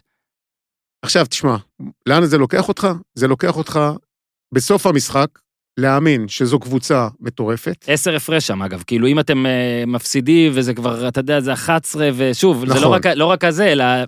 זה היה מין איזה drive כזה, אתה זו, מבין? זו, זו קבוצה מטורפת, זו קבוצה שרוקדת מצד אחד על המגרש, היא לחלוטין לא קבוצה גוטמנית, היא עדיין לא מסודרת והיא לא אה, ממושמעת טקטית, היא קבוצה שפתאום הם אה, מקבלים 3-0 ממכבי נתניה, וזה, אני זוכר את זה דרך התקפות מתפרצות, כן. שאנחנו חשופים, אבל אני נותן, אני משחרר את השחקנים האלה, אני נותן להם דרור, אני נותן להם, אני, אני נהנה מלראות אותם משחקים כדורגל, ואני לא רוצה להפריע להם. עזוב, אבל- אתה פה אומר, אבל אתה פה אומר, סתכל, אז סבבה, על המשחק הזה קצת, אה, על המשחק הזה דיברנו, תראה מה בא אחריו, אוקיי? 4-0 על אשדוד, 3-0 אה, בגביע על אה, הפועל חיפה, אה, 4-0 על אחיל עצרת בליגה, אה, בתווך קזאן, אבל אני חוזר לליגה, ואז 4-2 על מכבי. עכשיו, מצד אחד סבבה, אתה אלי גודמן, אתה אומר, אה, בסדר, הטיקט שלי זה שיהיה מסודר ולא יהיו דברים כאלה. מצד שני, אה, תאומים צדק. זאת הייתה, זה, אה, זו הייתה אמירה... זאת הייתה הקבוצה הכי יפה. שראיתי נראה לי, אתה יודע. זאת הייתה אחת הקבוצות הכי... אגב, בחודשים האלה, בכזה סוף, כאילו תחילת, אתה יודע, דצמבר ינואר, ואז עולה לאביב כזה, הפועל רמת גן, ואשדוד, ועכו, ואמרתי לך את השביעייה שהייתה. אני יכול לספר לך מה שקורה... כמות הגולים פה, עזוב את הגולים, את הגולים אתה רואה, הקהל רואה, כולם יודעים לפר... לפרש, הפועל תל אביב סקסית, משחקת, כדורגל, התקפי, כולם אה, תוקפים, הכל בסדר. בחדר ההלבשה, במתחם האימונים, השחקנים רק רוקדים. לא ראיתי דבר כזה. רק צחוקים, רק רוקדים, רק נהנים ביחד. והתמהיל הזה, ו- ואפילו אם, אם ווליד בדיר, הקפטן, רוצה להכניס אותם לאיזושהי פרופורציה של אה, זה, אתה יודע, הוא היה בא אליי לחדר, הוא אומר לי, אלי, אני לא יכול איתם יותר, יש רק כל הזמן רק צחוקים ורק שטויות, אם לא תבוא ותעשה סדר. אתה יודע, הייתי נכנס חדר הלבשה, רק רואה את הפרצופים, קנדה וזה, צוחק ביחד איתם ויוצא. כן, כולם גם היו קנדה, שכטר, זה אנשים שהיום, שעברו, קנדה כבר לא, אבל שעוברים קבוצות, אז הם נחשבים לליצן של כל קבוצה, היה לך אולסטר, אולסטר של הליצנים. ואז עוד אירוע. גביע, כל מי מנוחות, מגרילים את אה, מכבי יפו, איך זה יכול לסבך את הפועל תל אביב, איך? כי גבי בורשטיין. גבי בורשטיין מאמן שוערים, ועזוב שיוסי היה אז, אבל יוסי כבר אמר בתחילת העונה שבמפעל הגביע הוא לא משתתף. משחקים הפועל תל אביב נגד. מכבי יפו, וגבי בורשטיין, מאמן שוערים שלי, של וינסנט הניאמה, מכבי יפו ליגה ב' אז הייתה, א' והוא או בא ב'. אליי באיזה יציאה, הוא אומר לי, אתה יודע שאני משחק במשחק הזה נגדכם. נגדכם. אמרתי לו, מה זאת אומרת? הוא אומר לי, אני רוצה לעמוד בשער. אמרתי לו, שום דבר. לא עומד בשער ולא כלום. אתה מבין? איפה יהיה דבר כזה? איפה? אתה לוקח את מכבי תל אביב ואת באר שבע עכשיו, בכל עכשיו אליפות הארגנטינאי הזה, יש בעיות, אבל בהפועל כאילו קיבצתם 50 אלף בעיות. עכשיו הוא בא אליי, והוא רציני. והוא, אני אמרתי לו, תשמע רגע, אתה עומד בשער של מכבי יפו, אתה לא חוזר הנה. הוא אומר לי, בסדר.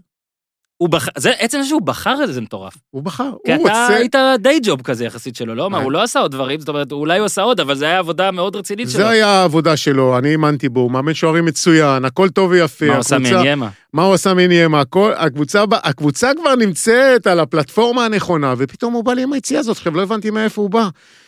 והוא עומד בשער נגדנו, עכשיו אני בא למשחק הזה, זה משחק שאתה צריך לבוא אליו קל, כיף. כיף, ליהנות מהמשחק הזה, אני כולי חרדה. אני אומר לעצמי, אוי ואבוי לי, שהוא לא יתפוס לי יום, ואנחנו נפסיד את הגביע, ונודח. עזוב בש- את זה, אני בש- אוסיף למה שאתה אומר, זה אפילו לא על פתאום תודחו, יש שתי סכנות פה, אוקיי? אחת, אתה פה במרוץ על דבר מאוד חשוב, אתה לא צריך הסחות דעת, ושוב, אמרתי, היו 50 אלף. פתאום בא, אני חייב להסביר את זה שוב, כי אולי אנשים... מאמן השוערים של הפועל תל אביב, שאמור להיות על הספסל של הפועל תל אביב במשחק נגד יפו, הוא לא על הספסל, אבל הוא גם לא ביציע. והוא גם לא על הספסל של הקבוצה השנייה. הוא זה שמונע ממך לה- להבקיע ולהבקיע לעלות לשלב להמשיך. הבא. אתה מבין? כי אתה צריך שהוא יהיה... זה פשוט בלתי נתפס שזה קרה, בלתי נתפס שהוא נשאר, אבל הוא נשאר בגלל סולחה והכל, אבל... לא, אני אספר לך רגע, למה הוא רגע, נשאר. והנזק השני, עוד מעט תספר, הנזק השני. זה היה אמור להיות משחק על מי מנוחות, בגלל הדבר הזה זה נהיה משחק חם, ואתה איבדת במשחק הזה גם את מנטששווילי וגם את לאלה לפציעות, כי שחקני יפו כנראה גם היו. מתודלקים מכל מה שקרה והקהל והכל, ותבין איזה נזק, בן אדם שאגב, כל הפעם שדיברתי איתו, אחלה גבר, כן? מותק של בחור, גבי לא- בורשטיין. אבל איזה אירוע. אבל הוא הבעיר את השטח. על הבעיר- מה? איזה דפוק, זה פשוט מדהים. אז מה הוא הבעיר את השטח הזה? שהוא אומר, רצה, זה- הוא רוצה לעמוד בשער, הוא רוצה שהזרקורים יהיו עליו כשוער באותו רגע. אמרתי לו, תשמע רגע, אתה משחק נגד הקבוצה שלך.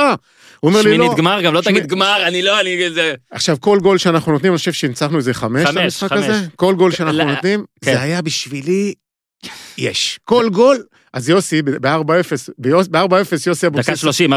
ב-4-0 הוא אומר לי, נו, אתה רגוע? אמרתי לו, שב בשקט. אני רוצה לנצח את המשחק הזה, ואני רוצה כן. לגמור אותו. זהבי חמי- שם את החמישי דקה 40, אבל אז נחתם. נגמר המשחק, עלינו שלב, הוא לא בא ללחוץ לי את היד, וזהו, למחרת אני מעלה את המאמן שוערים של, ה... של הנוער, לאמן את הניאמה. בא לי הניאמה, אחרי יומיים, הוא אומר לי, קואוץ', אתה חייב להחזיר לי את גבי בורשטיין. אמרתי לו, מה קרה? הוא אומר לי, אני לא רגיל, אני רגיל לאימונים שלו, אני רגיל לסדר, אני צריך אותו כמאמן שוערים. עכשיו, מה אתה עושה, אה, אורן יוסיפוביץ'? אני בהלם, עברו עשר שנים, כן. ואני יודע את העובדות האלה, ואני בהלם שהוא נשאר. עכשיו- כי זה אתה, עכשיו, אני אלי גוטמן, כן, כאילו... שאין סרט. תחשוב מה עושים לך היום גם בתוכניות של היום, אולי עשו אז, אני כבר לא זוכר. אני מזמן את גבי בורשטיין לפגישה, אני אומר לו, תשמע טוב, אין סרט שאתה חוזר להפועל תל אביב. אבל סרט אחד קרה, שווינסנט הניאמה מרגיש שאם אתה לא חוזר כמאמן השוערים, הוא יורד ביכולת שלו. אתה תבקש סליחה, ואנחנו בסוף מרץ. ואנחנו כן? בסוף מרץ, ואני מחזיר אותך. אני מחזיר אותו פנימה, מי בא לי על הראש? הקהל של הפועל תל אביב. הקהל של הפועל תל אביב, הוא בוגד. לא סלח עד עכשיו. הוא לא סולח על, הד... על הקטע, הוא לא סולח על הקטע. עכשיו, אני נותן להם להבין, חבר'ה, תקשיבו טוב, אנחנו פה ביחד. וינסנט הניאמה לא יהיה אותו שוער בלי גבי בורשטיין. אני הולך עם האמת שלי, והמשך ידוע. אז, אז בוא זה גם קטע ש, שכן, אגב הסדרה על שיקגו שאנחנו רואים עכשיו, ואגב הרצאה, ואגב עוד כל מיני מאמנים והכול, אין הרי איזה אמת אחת פה. לא. אתה כל הזמן צריך לקבל החלטות, אפילו לא על פי קו אחד, שים לב, רק ב- פה 50 דקות אנחנו מדברים, לפעמים אתה מרחם, לפעמים לא, ועל קזאן דיברת במקרים אחרים, על זהבי שסידרת לו לטוס לקזאן ודברים כאלה. שמע, זאת החלטה. בן אדם החליט לשחק מולך, אמרת לו לא, אתה לא משחק, עדיין שיחק, קרה דבר, דברים רעים במשחק, שוב, שתי פציעות, ואתה מחזיר, כי אתה כאילו, כי טוב, אתה- כי אתה, כי אתה, כי אתה כולך נאמן לדבר הזה מערכת שנקרא היחסים, איך הייתה נגיד עד מאי וזה, פחות, כאילו יותר קורקטית, יותר... יותר קורקטית. אה, הרבה יותר קורקטית, רק אה, לאחר מכן, אתה יודע, בקיץ אה, השארנו את ההדורים בינינו, אבל, אבל אתה, אתה נאמן לדבר הזה שנקרא מאמן הפועל תל אביב. אתה נאמן לתפקיד שלך כמאמן כדורגל, ואתה לא מסתכל על עצמך, אתה לא מסתכל רק על, אה, על, ה- על מאיפה באת, מהבית שהגעת, מה, מה, מ- מאיזה בית הרי אני הגעתי? מ- מ- מ- מ- מחינוך פרוסי, מ- מסדר, ממשמעת, מ- לא, זה גם עלבון אישי. משחור, מלבן. אתה אומר למישהו אל תעשה, זה אתה לא שהוא... מוכן לקבל ולבלוע את העלבון האישי ברגע שווינסנט הניאמה בא ואומר לך, זה יפגע בנו. כי מה אתה רואה בסופו של דבר? אתה רואה את הקבוצה הזאת פורחת, אתה רואה את הקבוצה הזאת מפקיעה שלישיות ורביעיות וחמישיות, והקבוצה הזאת פורחת, למה לי עכשיו להפריע בגלל העלבון האישי? לא, אני מזיז את עצמי, אני נותן לעצמי להבין שאני, זה לא הסיפור פה, הקבוצה זה הסיפור. עכשיו באמת, יש שבועיים קודם היה את ה-4-0 על בני יהודה, ואז עכשיו 5-0 קביליו. 5-3 על עכו, זה גם היה משחק מטורף, כי אוקוצ'ה שפצע את אבוטבול, נתן, פה גליץ' על בדיר, אבוטבול גם התעצבן, ואז ממשיכים עם 4-1 על רעננה, ומגיע המחזור ה-30, אתם מנצחים 3-1 את רמת גן, ואז הקיזוז. ובעצם, בוא נזכיר, 77-71 למכבי חיפה, הופך לשלוש הפרש בעצם. והמשחק הראשון, אה, אחרי שברבע גמר אתם מתגברים על, על ביתר בגביע, בח, בחדר ההלבשה, אוקיי. אחרי המשחק הזה, לפני הקיזוז, אני תולה להם שלט ענק, בדרך לעונה בלתי נשכחת. כבר אז. שם.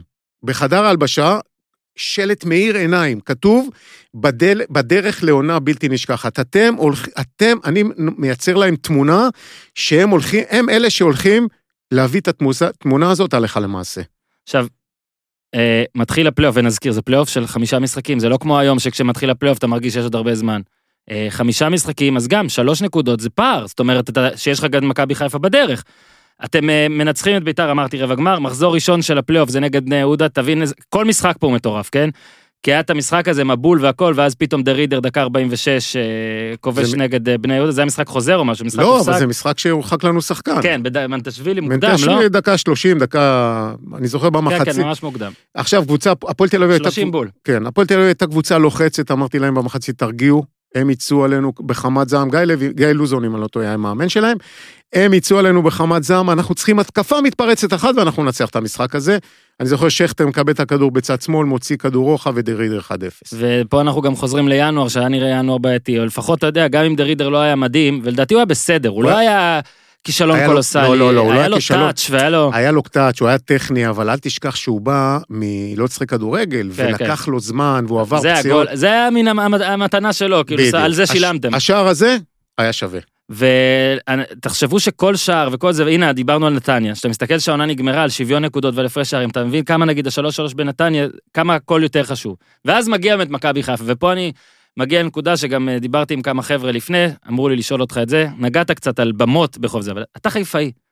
אתה גם אוהד מכבי חיפה, היית, גדלת תשמע, על אני מכבי גדלתי על חיפה. מכבי חיפה, אבא שלי גם לברכה. כן, לא, אני אומר, איך זה, אתה מגיע למשחק עונה, ונכון, לא היית שם הרבה זמן, אם אנשים פה לא זוכרים, אז גם זכית באליפות איתם כעוזר של שלמה שרף. הייתי עוזר של שלמה שרף, זכינו בדאבל, בדאבל ההיסטורי של מכבי חיפה. אני גדלתי על מכבי חיפה, מכבי חיפה, אבא שלי, זכרו לברכה, דרך זה שהוא לוקח אותי יד ביד אה, בגיל שבע ל- לראות כדורגל את אה, שחקנים כמו שמילו ו- ו- ו- וארלה גרשגורן אה, ושחקנים גדולים, ואני זוכר את האליפות של אה, מכבי חיפה, האליפות הראשונה, בקריית אליעזר עם ברוך ממן וסלקטר שנוגח את הש...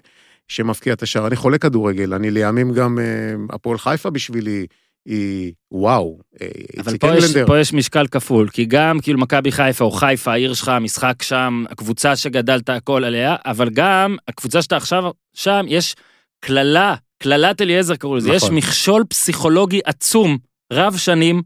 אם, של- אני, אם אני בא ואני אומר לך שמבחינה מנטלית שם הבנתי שאני מכין את הקבוצה, אני חייב להכין את הקבוצה יותר מבחינה מנטלית מאשר מבחינה מקצועית. עזוב שידין וזהבי שם ניצחו במרכז השדה קרבות, וגילי ולאלה בסופו של דבר, גם עם זה לאללה לא היה היה משחק סיפור. מבריק בכלל, המשחק. והמשחק הזה היה יותר בשליטה של אה, מכבי חיפה, ו... אבל מבחינה מנטלית אנחנו האמנו שאנחנו באים, ו... ואחד המאמינים הכי גדולים זה, זה ערן זהבי, שיש, אני זוכר שיש צילום באיזשהו סרטון, שהוא אומר לצלם, שמשון, 2-0 היום, תרשום. הוא כל כך מאמין, עכשיו דרך שחקנים כאלה, כמו ערן, כמו דגלס, אתה, אתה, כן. זה סוחף הוא כבר אותך. בהרכב כמובן. זה סוחף אותך, האמונה הזאת סוחפת אותך, ו... ומהרן לאללה חוזר מפציעה. עכשיו, אתה רוצה לשמוע עוד סיפור? אני בחיפה עושה לו אימונים אישיים, אני יורד איתו למטה לים, ואני מריץ אותו דיונות, וכל דיון אני נותן לו להבין, תדמיין שאתה מנצח את המשחק הזה. ובואו רק נזכיר, דיברת כמה פעמים על מה ורמוט היה אז. ורמוט באמת היה אז, אני חושב 17 בישולים רק בליגה, משהו כזה. והמשחק הזה, שאני חושב שהיו להפועל תל אביב, שני מצבים ואני לארג', אוקיי? פתאום, דקה 59, בדיוק הכדורים שהוא אוהב, של אגב. לשחקן שהוא אוהב. כן. הוא מאוד אוהב את לאלה, כי נכון. לאלה, עושה- אגב, לאללה עושה... אז אם היית שואל למי יש בהפועל תל אביב את התנועה הכי טובה בלי כדור, לא מה? היו אומרים ערן זהבי. נכון.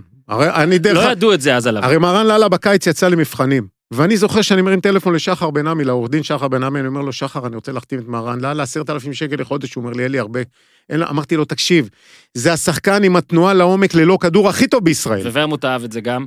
וורמוט היה חולה על זה, משום שקשר, אתה יודע, אלון מזרחי בזמנו אמר, עזוב אני שאני נותן את השערים, הרי מה, מה אהב ברקוביץ' אצל אלון מזרחי? את התנועה ללא כדור.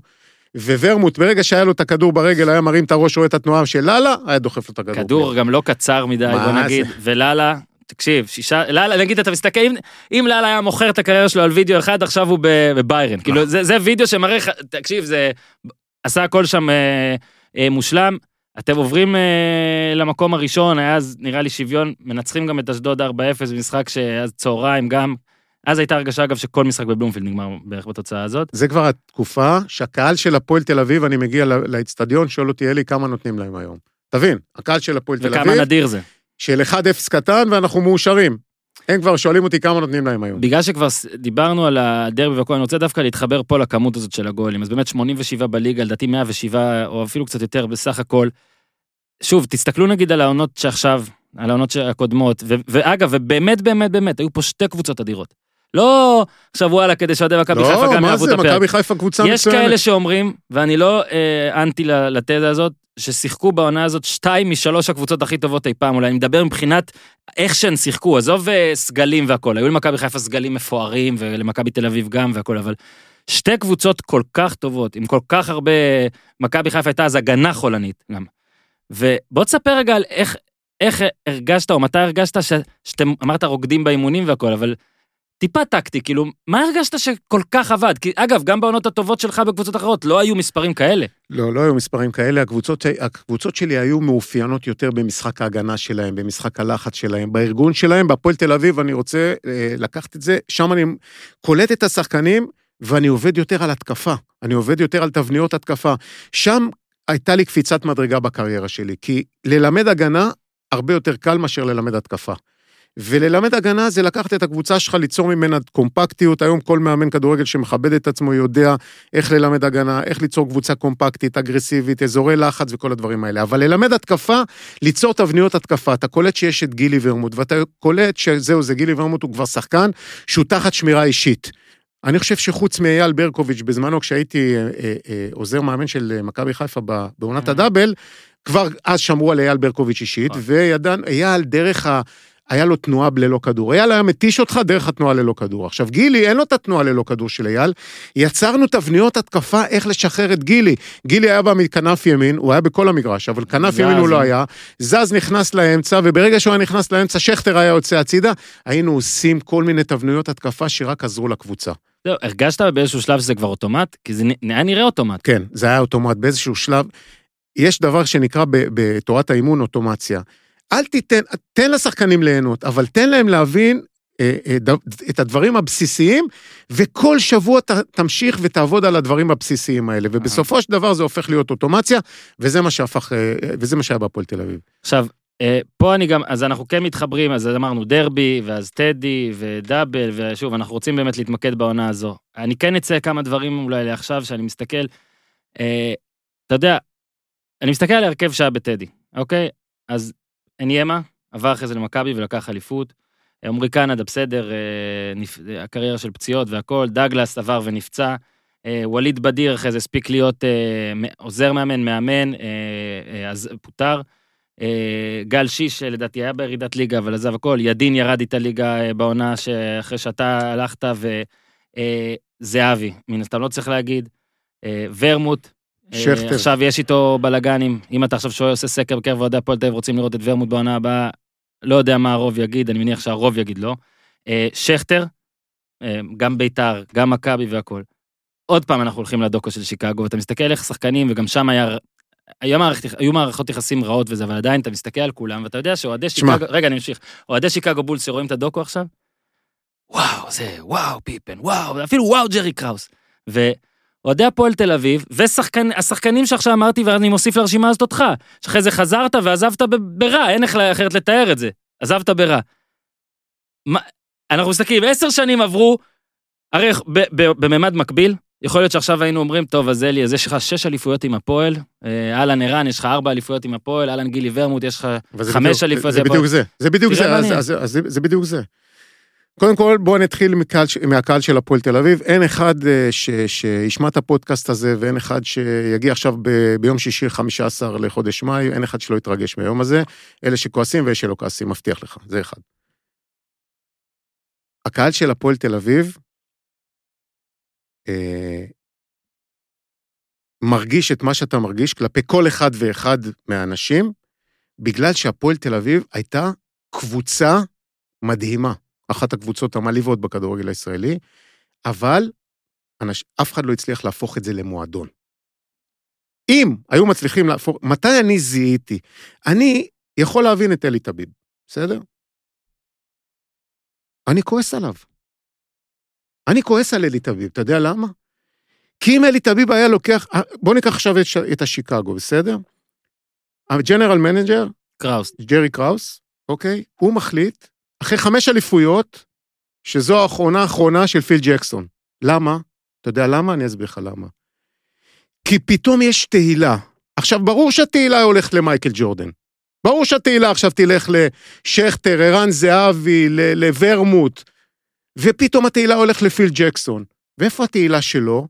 הוא זה שבנה את הקבוצה, הוא זה שהביא את דניס רודמן, טביב הביא את הכסף, טביב הביא את דגלס, טביב הביא את ידין, טביב הסכים להביא את ווצ'יצ'ביץ', עכשיו, גם טביב רוצה את התהילה, אבל טביב הוא הבוס. אין לי בעיה איתו, זה הכל מאיפה שהוא בא, היום אני יודע איך לנתח את זה. טביב היה זה שהראשון שרץ עם השחקנים מסביב לטדי עם הדגל אחרי, אחרי שזהבי הבקיע את שער האליפות. עכשיו אתה לא צריך להיות שם, אתה צריך לדעת איך ליצור מסורת, אתה צריך לדעת איך לקחת את הקבוצה הזאת ולמנף אותה למועדון. ואם טביב היה יודע למנף את זה למועדון, אני הבאתי חוזה לווינסנט אניימה לשלוש שנים, אני ישבתי עם וינסנט אניימה לשלוש שנים תמורת מיליון דולר, שהכרטיס של וינסנט, 300 אלף דולר לעונה, זה לא כסף.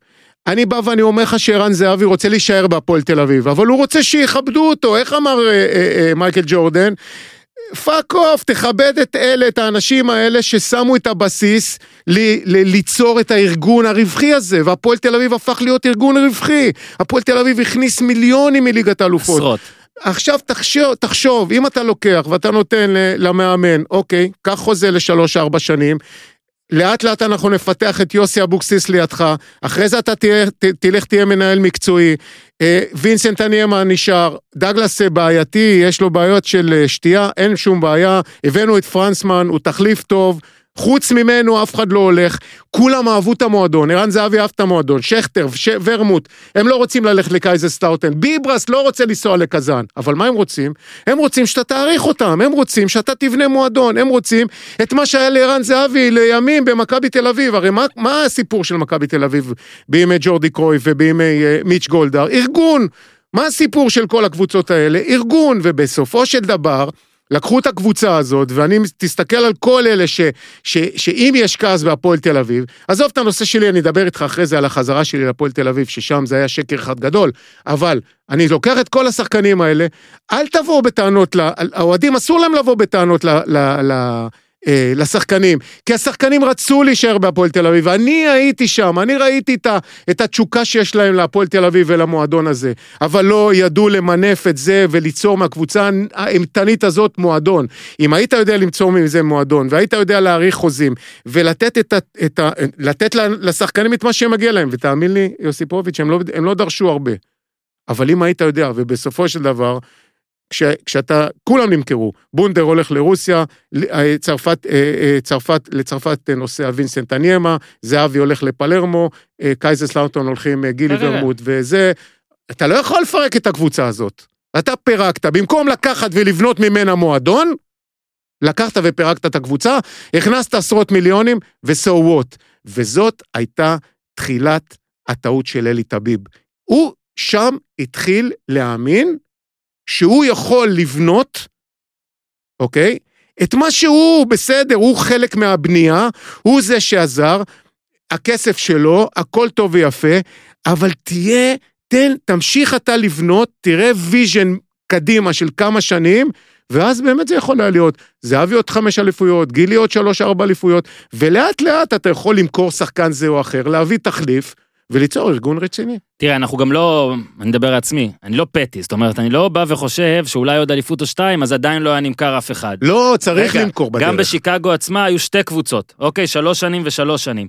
וגם, אה, אתה יודע, באר שבע אחרי שלוש שנים ראית, אה, קוראים לזה disease of more, כולם נכון. רוצים יותר. הבעיה היא שבניגוד לשיקגו, לבאר שבע, למכבי ולעוד אלף דוגמאות, אצל הפועל לא הייתה שושלת, זאת הייתה עונה אחת בעצם, שאחרי זה המשיכה עם הצ'מפיונס. אבל כמה זה פספוס, זאת אומרת, תראה, אנחנו מסתכלים. עכשיו על משהו, על כאילו העונה הכי דרמטית, ובטוח עבורך ועבור... זה פספוס גדול, אני אסביר לך למה. כי, כי כשהפועל תל אביב, אה, אה, מתי אתה מרגיש את הפספוס הזה? בשלב הבתים של ליגת אלופות. הפועל תל אביב שנה אחרי זה מפילה לשלב הבתים. עכשיו שתבין, אני עובר קיץ גיהנום. אני אמה נשאר בכוח. אני, אני, אני בוכה ואני, ואני עושה הכל על מנת שהשחקנים האלה יהוו בסיס. עכשיו, המזל שלנו היה שהשחקנים כולם רצו להשתתף במוקדמות ליגת אלופות, כולל הניאמה, כולל דגלס. כן, הם כבר זה כאילו השאיר אותם. הם כבר רצו את הכסף הגדול, הם רצו את, ה, אה, את ההוקרה, הם רוצים, הם רוצים להרוויח, זה, זה הפרנסה שלהם. כמה זמן הם עוד יכולים ליהנות? Mm-hmm. מ, מ, אוקיי, תהילה מצד אחד, אבל הם רוצים את הפרנסה שלהם מצד שני, ואני יכול להבין אותם. אבל כולם רוצים להשתתף בליגת האלופות, וכשאנחנו משתתפים, ב, הפלנו את שלב הבתים של ליגת האלופות, אחרי ה-2-2 מול ליאון, אוקיי? במשחק המטורף הזה, שגם כן עם המספרת של ערן זהבי, שם אתה קולט שזה הולך להתפרק. שם אתה קולט איך כל אחד כבר רוצה לקחת וללכת לכיוון שלו. למה? כי אנחנו לא ארגון חזק. וברגע שאנחנו לא ארגון חזק, אז כל אחד דואג לעצמו. ושם אני מדבר איתך על עונה שאנחנו מפסידים את האליפות למכבי חיפה, ויש לנו קבוצה נהדרת. ואם אני רוצה לזקוף, לזקוף משהו כן לזכותו של טביב, זה שבעונה הזאת הוא יודע להביא לי טוטו תמוז. שאני לא הייתי אה, כן. נלהב גדול. סער היה, גם סער. בן סער אני הבאתי אותו. אה, אוקיי, הוא ידע להביא. הוא ידע, ידע להביא את אה, טוטו תמוז, ויש לו עין לשחקנים, אבל עם כל הכבוד, ג'רי קראוס, היה לו עין לשחקנים, הוא ידע להביא את דניס רודמן הבעייתי, והוא ידע לדע, לעשות את המשולש הזה, רודמן, זה פיפן. זה התפקיד שלו גם. זה התפקיד שלו, אבל עם כל הכבוד, אז בסדר, אז טביב ניקח אותו, בסדר. אה, אוקיי, אתה כאילו משווה, אוקיי, בסדר. אבל עדיין, בין לבחור את השחקנים נכון, לבין לייצר מהם תלכיד כזה, המרחק הוא רב. ואחרי שאתה מייצר כזה תלכיד, אתה כ general manager, אתה כמנהל מקצועי, אתה צריך לדעת שהתהילה הולכת קודם כל למייקל ג'ורדן, היא תלך קודם כל לסקוטי פיפן, היא תלך לפיל ג'קסון, ואחרי זה אתה תנגוס חלק קטן, לא יותר. כמה, אה, אתה יודע, אם אתה נשאר, בוא נזכיר, עזבת אחרי בערב של זכייה בגביע, לא אני זה... ידעתי, אני, אני ידעתי שאני לא נשאר עם טביב, אני, היה לי איזשהו, אה, היה לי כעס. מה היה קורה אם היית נשאר? לא, לא יכולתי להישאר איתו, כי ראיתי לאן זה הולך. הוא, הניהול שלו לפרק את הקבוצה הזאת, הקבוצה הזאת, היא, היא זה כמו ילדים שלך, זה, אתה, זה, זה, זה נבנה יחד איתך, אתה, אתה נבנה דרכם והם נבנים דרכך, וזה כל כך יפה וכל כך כיף, ואתה אתה מגיע לכל אימון, אתה פשוט בוכה מאושר, כל אימון אתה נהנה. ופתאום הילדים האלה הולכים, אתה, אתה, אתה, אתה, אתה תגיע לרגע שהילד שלך עוזב את הבית, ו- וזה רגעים קשים, ו- והם עוזבים את הבית בלי סיבה. על מה הם עוזבים את הבית, ריבונו העולמים? תן להם את מה שהם רוצים, הם לא רוצים הרבה, ואני נלחם, ואני רואה שאני לא יכול לנצח במלחמה הזאת, כי, כי, כי הוא הבעל הבית, ו- ואני אומר לעצמי, אנחנו מגיעים לגמר גביע המדינה הזה, מכבי חיפה זכו באליפות, הוא הדבר. אני הולך דבר ראשון לערוץ, לתקשורת, ואני אומר שאני סיימתי. אני ידעתי שאני סיימתי, אנחנו מגיעים לגמר גביע המדינה הזה, אני לוקח אותך לעונה אחרי זה, אחרי עונת הדאבל, mm-hmm. כשאנחנו מפורקים. זהבי חתום בפלרמו, אה, אה, בליל חתום, וינסנט, דגלס כבר הלך, גילי בכלל פצוע, שכטר פצוע, ואני לא אשכח, אנחנו יוצרים, אתה יודע, אנחנו רואים, מדברים עכשיו על הפן המנטלי, אנחנו לא האמנו שאנחנו מסוגלים לזכות בגביע המדינה, אבל אחרי האספה שאני עשיתי, ואני נגעתי בכל אחד מהם אישי, אחרי האספה הזאת, ניגש אליי יוסי אבוקסיס, אומר לי, אלי, בחיים לא האמנתי שאנחנו זוכים גביע, אבל אתה ריגשת אותי. ואני אומר לך, אנחנו לוקחים את גביע המדינה. וזה השער של טואמה. דקה שנייה, משהו דקה כזה. דקה רביעית, אני חושב. כן. ואחרי זה אה. הקבוצה הגוטמנית באה לידי ביטוי, הגנה, עוד פעם הגנה. הם לא הגיעו לשער שלנו, זכינו בגביע המדינה. רצתי ל... לערוץ 10, אני חושב, ששידר את המשחק. תודה רבה, אני סיימתי. זאת אומרת שאם אה, ריינסדורף הבעלים של הפועל וקראוס הוא המנהל המקצועי, יכול להיות שהיום היית, אלי, שש, שש אליפויות. אני לא מאמין באם. אני יודע מה קרה בדרך. עוד דבר שקשור ודרך הזמן של עכשיו, עד כמה הקדנציה האחרונה שהייתה לך בהפועל תל אביב? מיותרת. אני לא, אני, אני בגדול, בן אדם אסור לו להצטער על כלום, כי דרך כישלונות, משם אתה נבנה. ו, ודרך, אני למשל, התקופה שהכי הרבה בנתה אותי, הקבוצה, התקופה בביתר ירושלים. קבוצה מקום שני, חודש פברואר, פחות משלושה חודשים לסיום העונה, ואני הולך הביתה. אבל זה בנה אותי. זה בנה אותי, זה נתן לי להבין שמאמן בלי אינטליגנציה רגשית היום לא יכול להתקדם. וזה בנה אותי, אני יוצא לקפריסין ואני מבין איפה אני צריך לשנות ולהשתנות. אנשים צריכים לשנות ולהשתנות, אני לא מאמין שאנשים בגילאים מסוימים כבר לא יכולים להשתנות, זה קשקוש, זה הכל תלוי בך. בכמה אתה רוצה לשנות, כמה אתה רוצה להשתנות, ואני השתניתי, ואתה אתה יודע, הבאיש שבי בא לידי ביטוי בהפועל תל אביב. אבל אז אני מגיע למצב שאני עוזב את נבחרת ישראל, אני מחכה להצעה באירופה, אני לא מקבל את ההצעה באירופה, ואמיר כבירי מאוד רוצה אותי, ואני אומר לו לא, ואני אומר לו לא, ואני אומר לו לא, והפועל תל אביב נמצאת בתחתית. ואז יוצרים לי איזושהי תמונה יפה.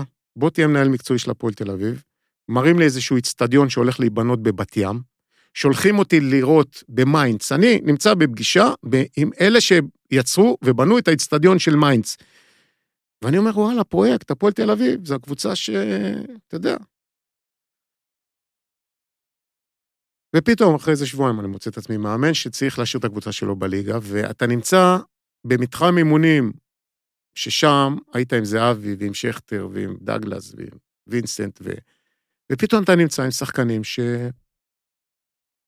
וואלה, לא אתה הבאת אותם. אתה גם לא יכול לשחזר את זה. ואתה לא יכול, ואתה לא הבאת אותם, ואני לא רוצה לפגוע באף שחקן, ואני מוצא את עצמי, הרי מה, מה כל אחד מאיתנו, ממה הוא בנוי? מתשוקה. הרי אתה בא לפה, כי אתה, עם כל הכבוד לפרנסה, אם אין תשוקה, אין כלום. ואני, ממה אני בנוי? אני באתי ממכבי קריית ביאליק בליגה ב'. עד לאמן, ממה? רק עם תשוקה. ופתאום אני מוצא את עצמי, בלי התשוקה הזאת, אני בא למתחם האימונים, מתחם האימונים של וולפסון, שאני בכיתי מאושר על כל אימון, פתאום אני מגיע, זה רק הרס לך. ואני... מה שקרה אז, רק הרס לך את הקדנציה השנייה. עזוב שלדעתי גם אתה עשית כמה טעויות בקטע של... עזוב. כמו שאמרת, פתאום אני מוצא את עצמי מאמן, לא היית צריך אולי לעשות את זה. הכל כל טוב. כל מיני דברים. עזוב, הכל... אני רק שואל, בפן הכללי, היית עושה עכשיו איזה control Z, איזה... יאללה, לא מגיע? בפן הכללי, כן, עשו.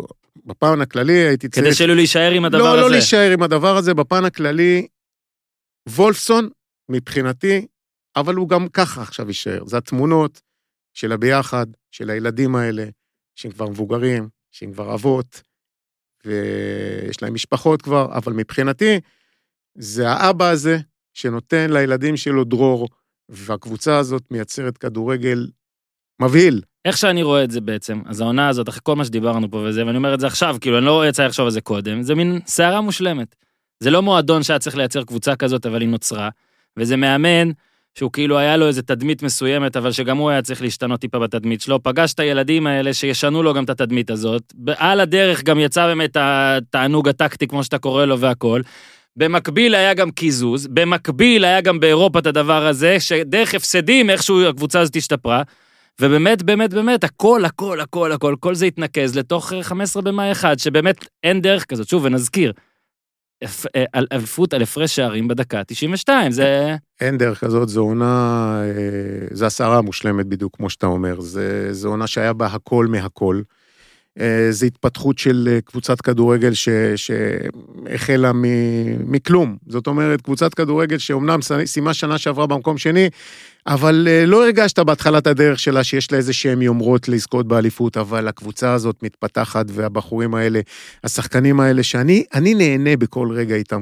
אני גם היום מתרגש מלהיזכר בתמונות האלה, ולראות את ההתפתחות הזאת של השחקנים, ולראות את ההתפתחות של הקבוצה. וכן, עד יומי האחרון, יהיה לי חבל ש... שמי שהיה צריך לדעת למנף את זה, וליצור מה... מהקבוצה האימתנית הזאת, מועדון כדורגל, הפועל תל אביב, ושהקהל הזה יזכה מעוד אליפויות ועוד ברגעים רגע, דרמטיים כאלה, אז אה, חבל לי שלא, שלא ידעו למנף את זה. שמע, אלי, המון אנשים, אה, כל פעם אני מגלה עוד ועוד בתעשייה, זאת אומרת, שחקנים, מאמנים ויותר זה, מאזינים לפר, לפודקאסט הזה. אה, אני יודע, אמרו לי על אלי טביב, שהוא לא הכי טכנולוגי, אנחנו נעשה הכל כדי שהוא יקשיב. אולי באמת תגיד לו את זה בתוכנית, שהיא תחזור בתוכנית שלך. לא, לא, אני אגיד לו... הוא בטח יודע את מה שאתה אומר. אלי יודע הכל, אלי יודע הכל. אני לא... בפן האישי אני לא כועס עליו, בסך הכל הוא הגיע לפועל תל אביב, כשמוני הראל, אה, לא היה לו כבר את היכולות הכלכליות. לא, עזוב, בסדר, מה שאמרת זה... בוא נגיד, היית עדין. אתה נמצא פה בן אדם שמבקר את אביב יותר ממך. מה, תן לי איזה רגע אולי, אמר, התחלת להגיד ובזה נסיים. בוא, אמרת, בוא, בוא אני מה אתה מחפש? מה אתה מחפש? בוא, בוא אני יש לך תמונות לך, בטלפון? בוא אני אראה לך שעד היום אני בקשר עם כל אותם שחקנים. אה, יש לי שאלת סיום טובה. ומדי פעם אני, פתאום אני השבוע פוגש הודעה, ההודעה ממי? מאביחי ידין. שולח את הגול בווינה. הוא שולח לי את הגול בווינה. איזה גול זה היה? זה היה הראשון, נכון? 0-0, יבואה. יורם ארבל משדר. כן? כן. איזה גול, שמע, שמע, איזה גול. עכשיו תראה, תראה אותי.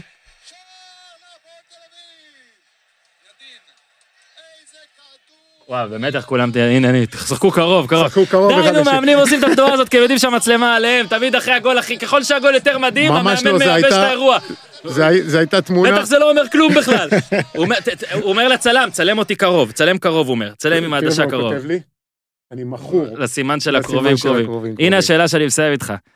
אה, יצא לך לקרוא את הספר אה, שכתבתי על זהבי, נכון. וכמה הם, הם, אחרי שקראת, אמרת, אה, אני אגיד לך משהו, אה, למדתי משהו על עצמי, ולא אמרת לי מה למדת, ולא הסכמת, ואמרת, ביום מן הימים אני אגיד. עכשיו יכול להיות שעברו, שיש התיישנות, זה היה לפני איזה שלוש שנים, אבל אתה זוכר למה התכוונת? בטח. אני, כש- אני, אה, עם ההתפתחות של הקריירה של ערן זהבי והספר שאתה הוצאת, למדתי על עצמי שלא ידעתי להעריך את ערן זהבי בזמנו, כמו שהייתי צריך לדעת להעריך אותו. אבל זה רק עזר לו. כי ערן זהבי זה התפתחות של שחקן כדורגל, והתפתחות של ספורטאי, והתפתחות של אישיות. וההתפתחות הזאת תביא את ערן זהבי להיות לא רק לג'נד, כשהוא יסיים לשחק מהמם. כדורגל, אלא ההתפתחות הזאת תוכל לעזור לו אחרי זה בהמשך הדרך. אנחנו מסיימים עכשיו תקופה של קורונה. אתה קראת מה שאמר אה, אה, וירג'ל ונדייק? מהמם. מה הוא אמר? הוא אמר, התקופה הזאת נותנת לנו הצצה, כן. מה הולך לקרות בתקופה שאחרי שנסיים כדורגל. חברים, צריך לדעת לחפש משמעות חדשה לחיים. אני חיפשתי, קשה היה לי למצוא. ברוך השם מצאתי. ערן זהבי, הוא יהיה מודל לחיקוי איך מתפתחים ואיך מביאים את עצמך לידי ביטוי, גם כשהדרך קשה. וואלה, אם הצלחת, אם דרך הספר שלי, אתה למדת משהו, יאללה, אנחנו בסדר. איתי, בוא נסיים פה כדי שלא נרד. אה, אז באמת, תודה לך, אה, מר גוטמן. אה, אני נהניתי מאוד והתכוננתי, זכרתי את רוב הדברים. נראה לי שאנשים ששכחו והזכרנו להם ייהנו אפילו יותר. אה, תודה רבה שהגעת. תזכור ו- שעוד 450 פרקים אתה בערך צריך להגיע שוב. הבן שלך כבר היה, אה, הוא יבוא גם שוב. בטח, בן כמה הוא היה? אז טוב, הוא בגילי, לא בערך. אתה עכשיו, זוכר- את עצמו בגיל הזה? כן, אני זוכר רק דבר אחד, ובזה נסיים, הוא אה, בחיפה ממלצר בפאב, ויושב שם, אתה יודע, מגיש את, ה. את המנות לכל אנשי הפאב, ובפאב יש שני מסכים, מסך אחד מטדי ומסך אחד מבלומפילד. מהמם. ורואים את השער של ערן זהבי, הוא נכנס למטבח, הוא לא יוצא, אבל אחרי שתי דקות הוא יוצא, מוריד את החולצה, רץ בכל הפאב, תודה רבה לכם, ולוקח את המונית הראשונה לבלומפילד. אם בעלי הפאב מאזין, אני רוצה את אה, מצלמות האבטחה, את מה שמצלמות האבטחה צילמו. תודה, מר גוטמן, היה. לעונג. עד כאן להפעם, תעשו טוב.